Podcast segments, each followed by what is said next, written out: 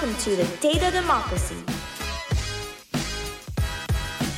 Presented by renowned O'Reilly author Ole Olsen Benyu. Empowered by Zeenea. Make your data accessible and discoverable by anyone, anywhere, at any time.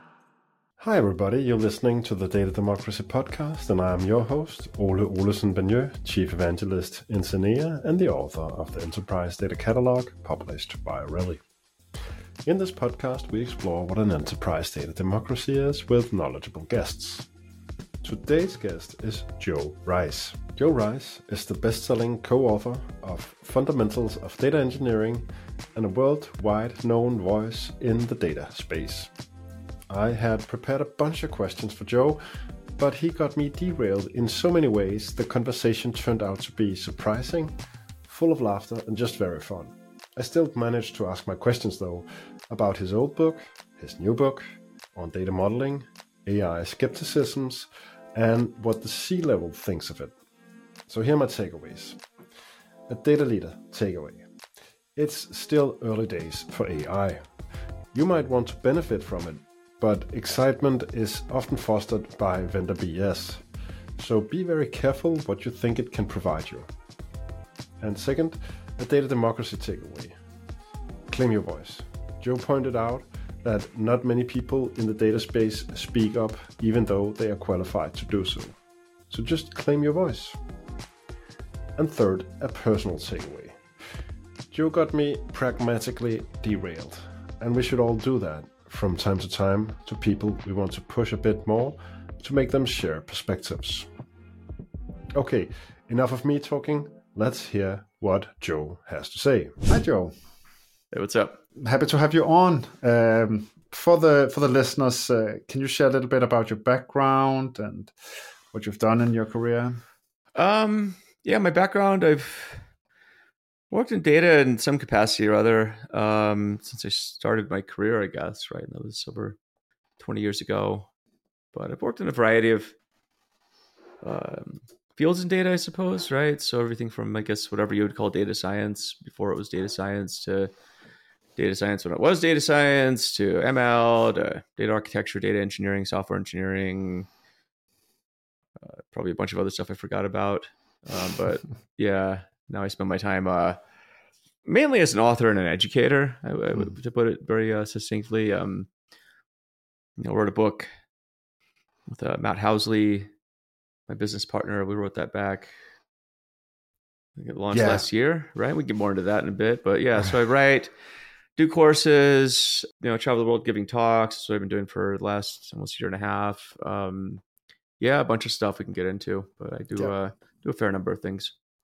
I think it it doesn't make that much sense to to to ask you in depth about uh, who you are, Joe. I guess you are a very very known person in the in the in the global uh, data community, and um, and and you've earned that. Uh, I think quite justly. I mean, oh, thank it's you. very it's very fair. It's a high honor uh, coming from you, though. I mean, you know, you, are a, one of the one of the shrewdest people I, know in the industry. So it's it's oh, thank you. It's high praise. Yeah, thanks.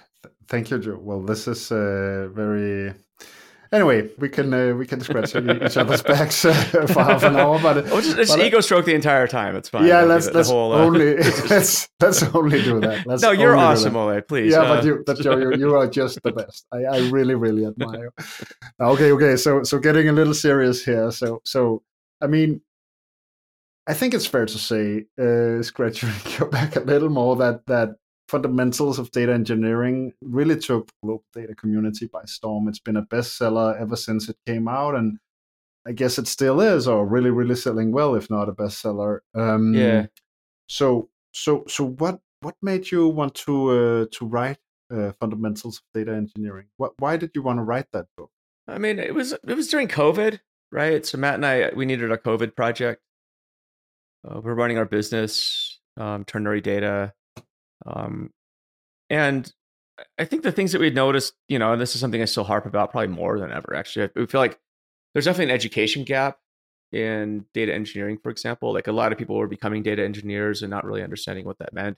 I think we had our own ideas of what that meant, but there were, you know, many definitions of data engineering. I think a lot of practitioners, but not really um, you know a first principles consolidated body of knowledge that would really help aspiring or pre- or, or I guess current data engineers really learn the craft, um, you know, understand the craft, know where they stand in the craft, and so forth. And so I think that was really the motivation. I mean, there were definitely lots of tutorials about data engineering, lots of blogs about data engineering, and, and probably a few books. But a lot of these are focused on technologies, right? So it's like data engineering for Spark or data engineering for Python or on AWS or whatever. Nothing wrong with that, but I, I think what was missing was really the broader picture. You know, again from first principles, of building blocks upon which you can think about data engineering in a way that's not going to go stale in hopefully five to ten years. And, and that was our, you know, I think intention with the book. And you know, I think the fact that it caught the world by storm, you know, surprised us as well. But um, we can dive more into what that those indicators are. I think it's actually a pretty interesting uh, analysis in itself. But you know, we're definitely humbled and honored that that happened. Um, you know, but in a lot of ways, this book probably shouldn't have happened. Our publisher, and, or, well, our man, when we first pitched it, you know, to our editor at the time, uh, Jess Haberman at O'Reilly, she told us this is probably a really bad idea for us to do this book. um, so I don't think she was wrong, um, but you know, it was. I mean, because you got two first-time authors who are running a business who are trying to define a, a field from from uh, first principles from a foundational level, and she's like, "This is a, it's a pretty risky move," but we're like, "I don't know. I think it's the one we want to do," and thankfully, she took a gamble on us, and um, you know, I guess it took care of itself. But you know, it almost, you know, I guess I don't know what would have happened if we hadn't uh, gone with O'Reilly, but you know, but we're definitely glad she took a shot on us, and here we are. So yeah, yeah. Jess also onboarded me, and I I remember her style as being a little a little cash. Uh, but yeah. but she's a very very nice person. That said, right? Very nice. Uh, yeah, yeah. And she's I think she's looking out for the for the interests of the authors too, because she's not gonna you know sign a project she doesn't feel is going to be successful, right? So the fact mm. I think she's she can be tough, but I think that's that's definitely um I think it's a it's a good thing in a way because I mean when you're oh, writing oh, yeah. a book, as you know, you got to know what you're getting yourself into, and this is not something. I mean, there's a lot of people that say they want to write books. I would say that most people shouldn't write books. Yeah, um, agreed. This agreed. isn't. Yeah, you know what's up. So. Yeah, they there's a very little. Uh, there's it's, it's a very different experience than what you think it it actually is, right? Yeah, getting the book accepted, writing the book, and then afterwards, once it's published, right? It's it's such an extreme process once you go through it the first time, and and I guess for you it must have been even more extreme, right? Because like as I see it, being an becoming an author is something where you close yourself into this like cave and you just write and write and write, and you have to isolate yourself to do that. And then once the book is published, you're supposed to do the exact opposite, right? You're supposed to go out in the world and talk about your book to a maximum of people, doing being completely extrovert after being yep. introvert, right? That must have been extreme for you. I mean, how many times have you traveled the world? I don't even know. I really oh. don't. I, I couldn't tell you, man. It's been a lot. But I think the the thing is, it, it's I'm kind of those weirdos who's who can be introverted and extroverted at the same time. Like I can go hide away, um, which I do often. I call it the Bat Cave. Um, I posted a picture of it on my Instagram yesterday where I'm just hiding out and reading and, and writing, and that's what I do. Um, you know, but I, I think I'm equally adept at going out and obviously, um, you know, talking to lots of people and, um, you know, so I think but most I, would say most people aren't built for that, hmm. right? You're either one extreme or the other. Um, yeah. I would say the you know the the introverted extreme definitely I think is good for for book writing. Uh, but if, if you tend to lean towards that for book promotion, and this is something the audience should know, like your publisher is probably not going to help you, uh, help, you know, market your book. That's that's really on you, unless you're, you know, uh, New York Times top and bestseller, and then probably some money behind it. But for the most part, the, the responsibility of marketing the book is actually on the author, which I didn't know. I didn't know that mm. at all. But thankfully, you know, my background, you know, is, um, you know, we can talk about more about this. I used to be a, you know, club DJ and, um, you know, promoted, you know, stuff like that. So I, you know, my friend told me that I, I approached business and, uh, kind of a lot of things as like a club promoter. so that was a kind of interesting comment. But he used to be a professional uh, MC and rapper, so he also did that, right? So he kind of understood the dynamics of um you know just uh what that entails but so what that means is you just have this like really innate sense of hustling and just getting the word out yeah right yeah, yeah. so to draw draw attention and so you know you don't do it in a, in a you know you have to do it in a, good way, but it's like you just um, you're sort of sort of wired for uh, that kind of thing. I think that yeah. was a, that was a definitely a benefit for you know our, our book. But, mm-hmm. Mm-hmm. Mm-hmm. It must have been quite uh, quite the experience. Uh, I guess it still is. I mean, and and and uh, and and I also, I mean, sure, obviously isn't about me, but but that no, resonates. Talk about with, that though. I'd love to know more. That, it, it, well, it resonates with me. I never, I never like DJed or anything like that, but but I did do a PhD once, and I remember uh, this elitist approach to communication uh, in universities, where talking to the press were like considered something that you had to do, and then you had to find a, a funny, uh, giggly format to communicate with the with with journalists and yeah. people that are. And I I just I when I when I wrote my book and I need I, I knew I needed to communicate, I really wanted to do something else than that. And and I think mm-hmm. it's super wonderful that like data community is a place where just and this this all happened by coincidence, right? But it's it's a place where a lot of people podcast, a lot of people discuss, go to conferences. It's a very open place, and I I love. I really really love.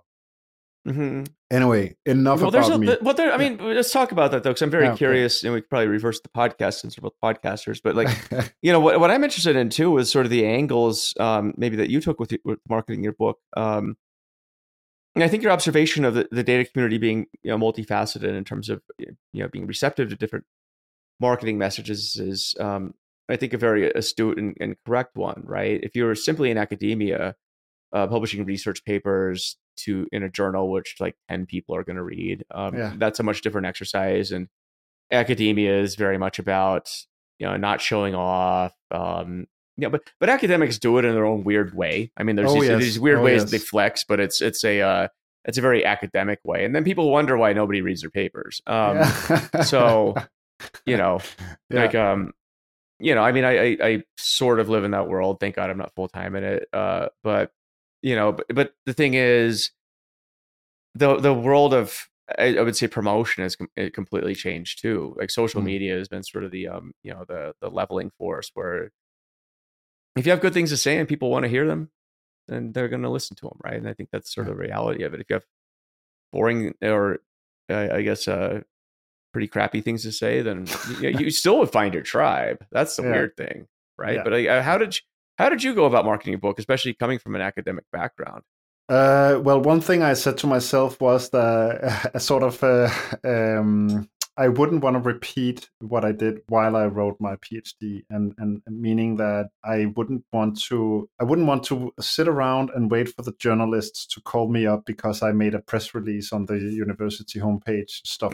I, I wanted to like communicate with the world. I reached out to a lot of people, and luckily there are serious social media out there, primarily LinkedIn, right? But um, yeah, and that where you can where you can reach out to people and talk to them, and people also began discovering me uh, through uh, through LinkedIn, and and I was mm-hmm. uh, I like I took all the extra time I could um, uh, at night in the weekends uh, to discuss with people recording podcasts, and then it kind of I also okay, this is too much about me, Joe. But I last thing for, about me then was that I I remember this feeling from the university that it was so difficult to get to get through, like get attention from media, and so so I yeah. really really forced myself to to reach out to a lot of people, and then suddenly I just discovered that like by word of mouth more and more people got to know my book and then then it kind of circulated and it got it, it got its own like mechanism completely independently of, of, of what I wanted to do, and, and, I was very very fortunate to to get that kind of attention. But yeah, but Joe, I mean that's but that's what you got to do, though. I mean, you know, to unpack this a bit, because I think it, this is maybe useful information for the audience too. The, yeah, um, yeah. Like you have to put yourself out there, right? I mean, nobody's mm-hmm. gonna nobody's gonna just gravitate towards whatever you did. I mean, there's Exactly. And it doesn't really matter what the publisher you use. I'm, I'm coming to find out. Like, you know, the litmus test I use is who I look at Amazon rankings, for example. I think that's a pretty mm-hmm. good litmus test of where your book stands in terms of popularity. And there's books that range mm-hmm. from, you know, some of the top books, you know, at least in our vertical, all the way to books that don't sell anything, right? Mm-hmm. With the mm-hmm. same publisher. It doesn't matter which publisher. And so a lot of that, I would say, one, it's the quality of the book that has to stand on its own. Mm-hmm, You know that you can only you can only try and market a, a crappy books for so long, but it won't. it doesn't have Yeah. longevity. no, no, Right. no. Of course, of course. And so it, then again, it depends. Of, you know, you, but you have to give it that initial kickstart. And you came into my radar uh, on LinkedIn. I was like, this guy's smart, has some cool things to say. Here's sort of book. That's awesome. But I think I knew about you before you published your book Hmm. as well. But you know, you just, I mean, but you just you, you're putting yourself, yourself out there, and that's a good investment of your time. Um, Hmm. So you know, that's what you got to do. So pe- for people out there, just know that like what Ole said is absolutely correct. Where if you're trying to take the um, traditional route of oh, everyone will just come to me through the uh, press release I put on my university site that like ten people will read. Yeah. Um, you know, your click through rate's going to be, you know, say it's one, you know, ten percent. It's one person that shows up. You know, it's a so. So what's the cost benefit, you know, ratio of like doing this activity, right? So you got to have a, a, I think, a higher meaning for wanting to do this kind of stuff than just uh, clicks and book sales. Uh, but if you're fortunate enough to have built the audience, and the clicks or book sales will come, you know. So that only happens once you put yourself out there. Yeah, yeah. Or in terms of, well, of course, of course, you can be lucky. But I think one of the things that characterizes your book, your first book, I want to talk about the rumors of your next book also, Joe. I want to get a little uh, into Yeah. the, the questions I actually prepared, but yeah, no worries. but but but uh, but I, I I have a very good way of derailing. Um, yeah, yeah, it's any- very any elegant. host, so. It's very, very elegant, very discreet. But, uh, but anyway, I just wanted to say, in terms of uh, the longevity of a book, um, what I remember from your book, and I was very happy when I read that because I, I did the exact same thing, is to Mhm. talk about capabilities instead of talking about specific technologies that will, Yeah. of, of course, uh, disappear or mutate or like well transform in some way then i um i discuss capabilities and i think that is a way to like uh, to make your book last longer and i can definitely see that in the way my book is behaving. I have Yeah, very very solid sales over time. I mean i i am not uh, my book is still getting bought uh, Yep. and and i'm very happy uh, about that. Your book will get bought for a long time because it was written in a way that's meant to be as timeless as you can in this industry, hmm right? Eventually, what you talked about will be stale, and same thing with me. But of course but you, I mean, you had a lot of interesting concepts because you, what you, what's interesting about your book is it intersected with information and library sciences, Mm. which you don't often see in the data industry. It feels like these are almost separate disciplines, but in fact, they're actually very, very similar. They're just, you know, I'd say in data they're unknown, but you took a, I think, a very different approach. Um, so that's what's uh, Thank you. That's. I think every book deserves to be unique. That was the uniqueness of my book. Your your book was unique in the sense that it was the first body of knowledge that really assembled all the data engineering practices into one big book, where you could simply like read this book and become a data engineer. Right. I think that was uh, why it became so popular. But but Joe, we have scratched it our uh, our our backs uh,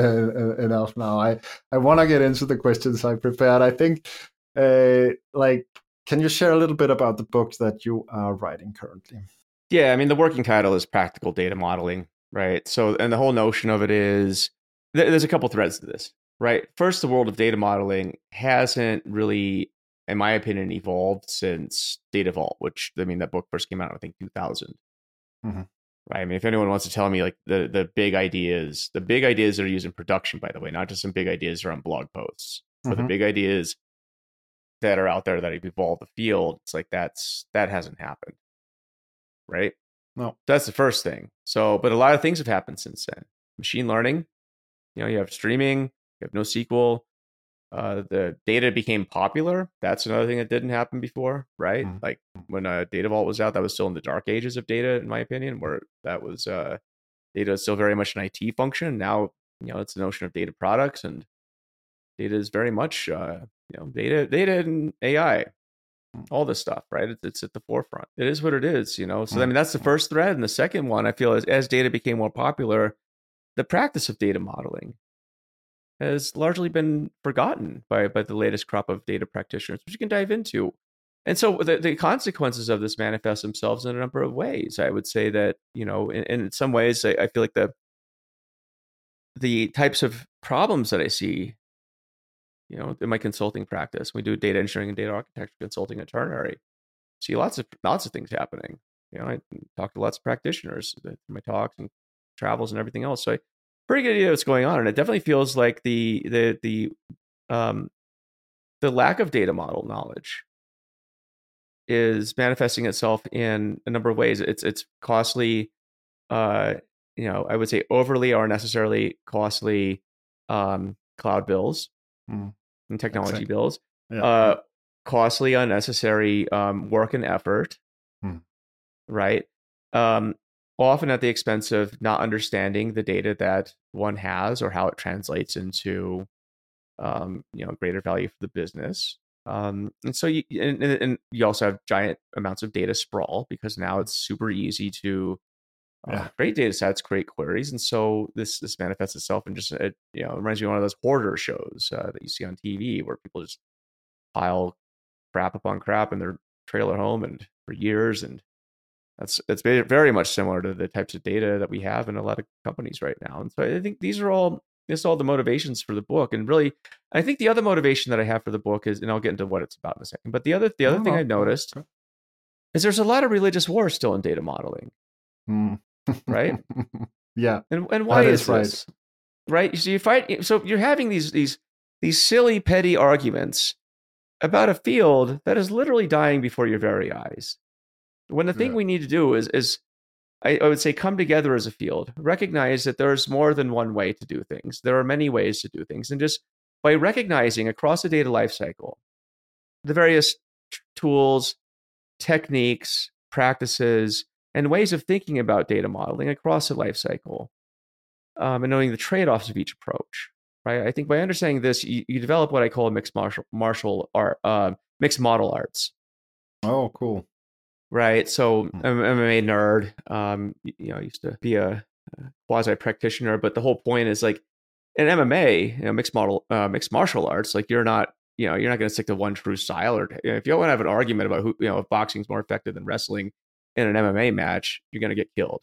Yeah. I can guarantee you this. Um, and so this is in, in the real world, having one true approach, it leads to, I think, very disastrous consequences. Because again, Yeah. the things I mentioned before, you have many more types of systems, many more types of using data than you did before, many more applications of it. So you need to understand all the trade-offs and the techniques and the approaches up and down that data lifecycle and know what to use when. As simple as that. So the book attempts to capture, I think, to revisit the the const, you know, the the whole notion of data modeling, as well as explore the various um, techniques you can use across the life cycle in, a very unopinionated way. At the end of the day, I'm not going to tell you what to do. I'm going to tell you what the trade-offs are.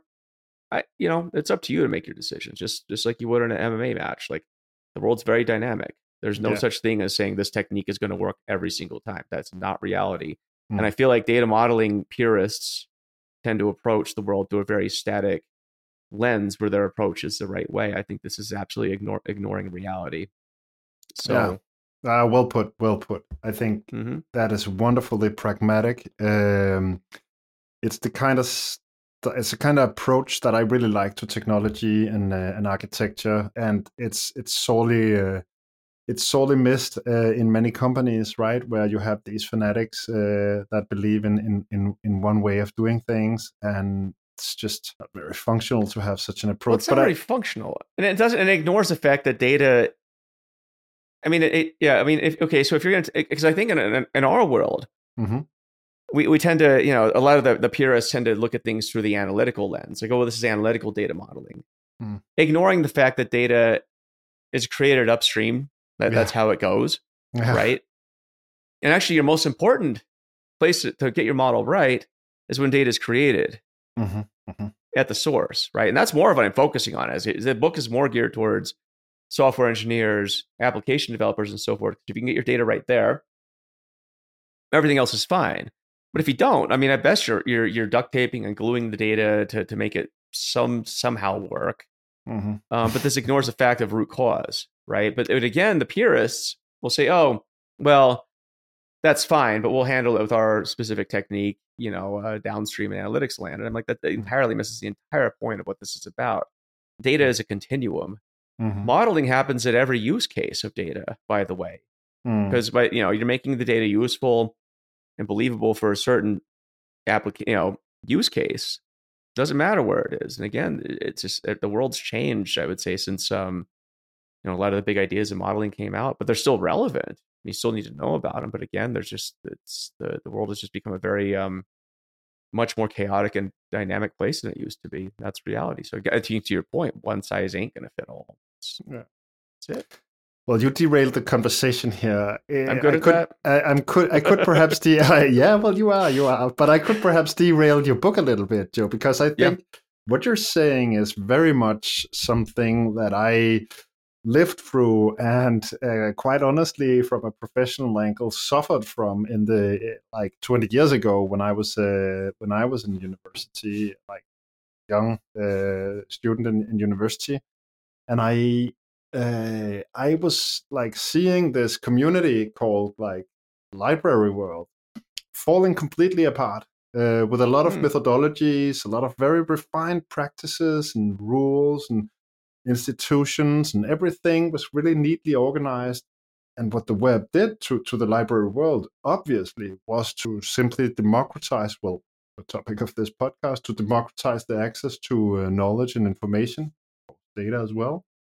And and what that resulted in was kind of two fractions. You had one fraction, the people standing, uh, say, uh, at the train station saying this is our world. We belong here. This is our rules. This is the house we built. And then there was the train and certain people went up on the train and said okay we're, we don't know where we're going. We have a lot of learnings methodologies. We know how to structure information data knowledge but we don't know exactly where. I think there's something about web pages stuff like that that was like in the year 2000s where information architecture emerged as a concept and as a discipline that grew out of library information science right? That that entire discipline of like organizing the content on the web so that it could be useful for search engines and all that.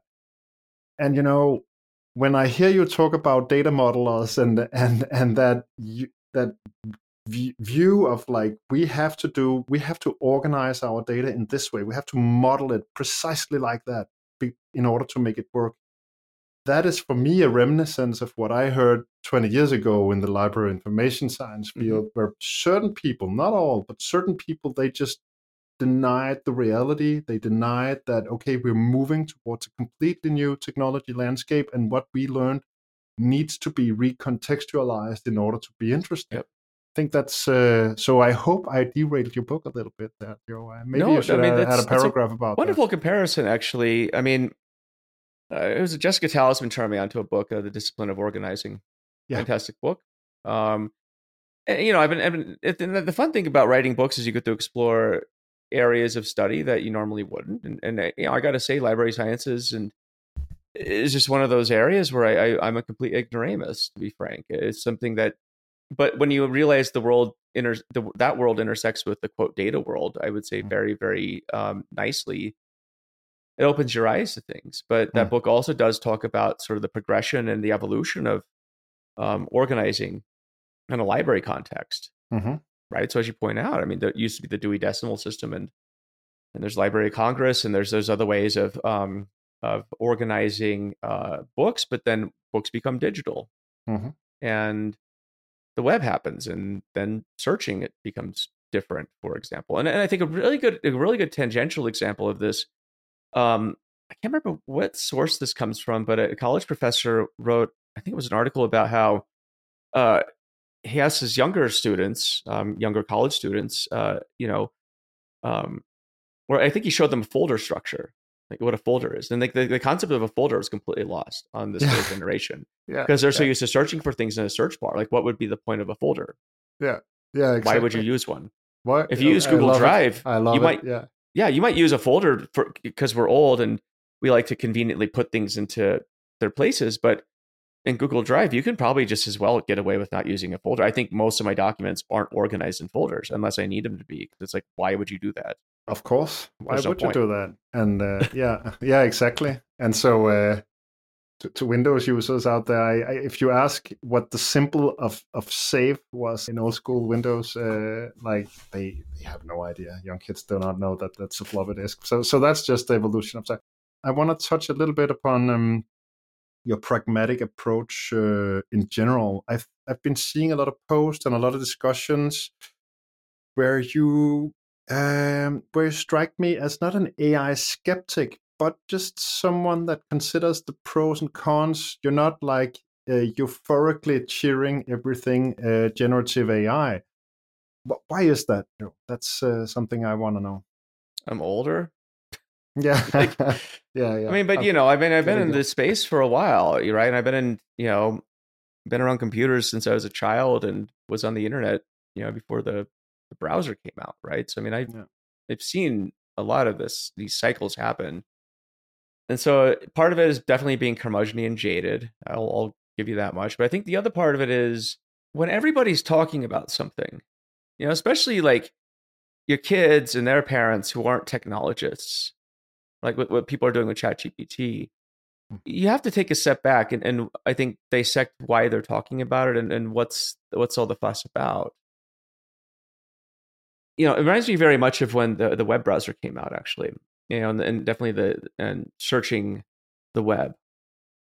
Um, you know, mm. with, with search engines and that then a whole world is unlocked and i think generative ai feels very much like that where there's i think people get it automatically you know i, I mean i remember at, at, my um kid's sixth grade class right they're getting out of, of school we did a, I stayed there for an hour and i just hung out and talked about ai my, my favorite talk of the year by the way it was so much fun mm-hmm. I, I, just passed it on my phone and had chat gpt on it and i just we just sort of explored the boundaries of, of uh, chat gpt they had a lot of they had a lot of awe because at first they were like, "Oh, AI is gonna gonna rule the world and take over," and I was like, "Well, let's let's understand what that means exactly." I have my phone with ChatGPT, which you know may maybe AI, maybe it isn't, but we'll say that it is for now.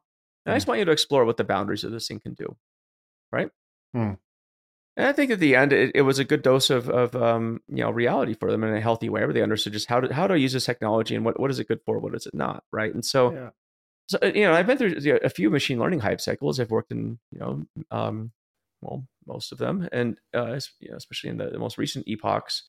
And so i think a healthy dose of, of i would say just reality is, is needed. Like there's definitely utility and um, i think large language models have a ton of utility. I use them every day i mm-hmm. use them every day more as a conversational agent just as kind of a rubber duck for mm. things but you also need to understand that you know it could be lying to you so yeah. it's dealing with the sort of the friend that you don't quite trust, um, but they're fun to talk to.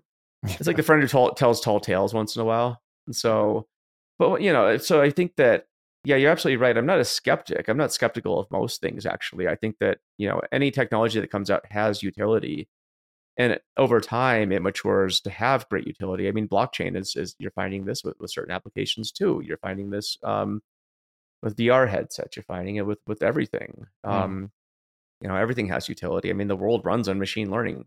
That this isn't a new thing, right? It's been going on for for a long time. The world mm. literally runs on machine learning at this point because it scales what people can't do. And so I think the way I view things is understanding not what's going to change. I think that's too hard of a question to answer. But if you can understand what's not going to change as quickly, this provides a better context for I think, through which to view technologies like generative AI, large language models, and so forth.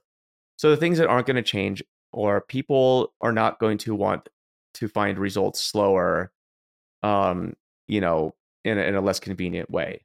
Yeah, exactly. So large language models provide that. Are the answers correct? I don't know. You tell me. Mm. Right? That's that's the believability part is the one thing where I think we need to get right. But there's a lot of work on that right now. I mean, I think the hallucination problem will largely be solved, or at least yeah. solved to a degree that's good enough. Yeah, yeah. I also think that. I mm-hmm. actually heard of something very interesting by um, the CEO of a Israeli tech company called Wix. He said uh, that hallucination was the only thing interesting about large, large language models because it's he called that uh, artificial intuition and even though mm. that intuition was wrong all the time that was the only element of surprise and i that completely twisted my my view on on, That's on interesting. that kind of. But yeah, I, I, it's just a weekend uh, pastime thing. But but I I thought it was quite interesting. I mean, but if you compare it to humans, I mean, God, we we make stuff up all the time. I mean, that's just exactly like, that's, that's, that's very human. That's very human. Very human. So maybe like, maybe artificial yeah. intelligence won't take over the world exactly because they will fuck up just as much as us. Uh, well, I don't know if I must can say that on there. I don't know. you blurred it out, but uh, Yeah. no, but it, it's it, but it, you're absolutely correct. Um, and or um, you're hallucinating one of the two. But but it, it, the whole point is, you know, these are these are new technologies, and I think it's going to have a lot of utility. You know, so where I where I counter that with a dose of realism is when I see people saying, "Oh, well, these AI models they, they'll re- largely re- replace the um, you know classical statistical models." Right. So I mean, I heard somebody say, oh you can you can just use your large language model instead of using xgboost um, you know and i was like that's Mm. Literally not how a large language model is programmed nor uh, you know these are these are two different things it's like comparing Yeah. a cucumber to an apple it's like or Yeah. a cucumber to like beef jerky they're not literally they're literally not the same things um, Yeah. and so so i think there's when i start seeing hype like that and, and i think a lot of confusion and and i would say a lot of like blatant disregard for reality Mm. that's when you start seeing me come out and I think being quite blunt about these things. Uh, Yeah. One, because I just I care enough about the state of the industry to um, want to vocalize uh, when I see nonsense occurring, and there's a lot of nonsense right now in the AI industry. I, I Hmm. Think that you know I had an article on my Substack called "AI Carnival Barkers," where you know it was in reference to just all the BS that I see in the world. Hmm. And, and in reference to just a lot of the BS I, I, I hear personally, like I was on a panel and somebody was saying, "Yo, well, obviously we're going to have uh, AGI, artificial general intelligence, by the year 2030 because that's predicted by the singularity." And I'm like, "You have a vested interest in saying this because you're part of the Singularity Institute, right? Like Yeah. this is like." And I, and I think that that's you know so you always got to couple these these claims with um, saying well I don't know why 2030 why Yeah. not 2029 Yeah. why not tomorrow why not 50 years from now right so it's Oh. I, I think there's just a lot of prognostications and there's a lot of opportunity for people to come out of the woodwork and appear to be very smart you know about this stuff i've been doing this stuff for a long time i'm not saying i'm like the smartest guy in the world but i do have a very good bs detector Yeah, exactly. But that's definitely what I sense and and and what I enjoy about your post and, Oh, and about about your writing in general. So, well thank you so that's really really a good indication of like a, a sound uh, a sound perspective uh, that is definitely something else than than just the regular hype that everyone uh, that Mhm. not everyone but that a lot of people gets uh, Well, there's a lot of money into being right Well, there's a lot of money being thrown into this field right now. So you're going to see Oh, yeah. everyone coming out of the woodwork, including all the, your, your your crypto bros and metaverse Yeah. bros from back you know a couple years ago. Because Yeah, now yeah, this is like the latest thing you can you can you know get a lot of money thrown at you for, right? And um, yeah you know. exactly But I think the interesting thing is that what I'm curious to see is after the OpenAI debacle that happened a few weeks ago, like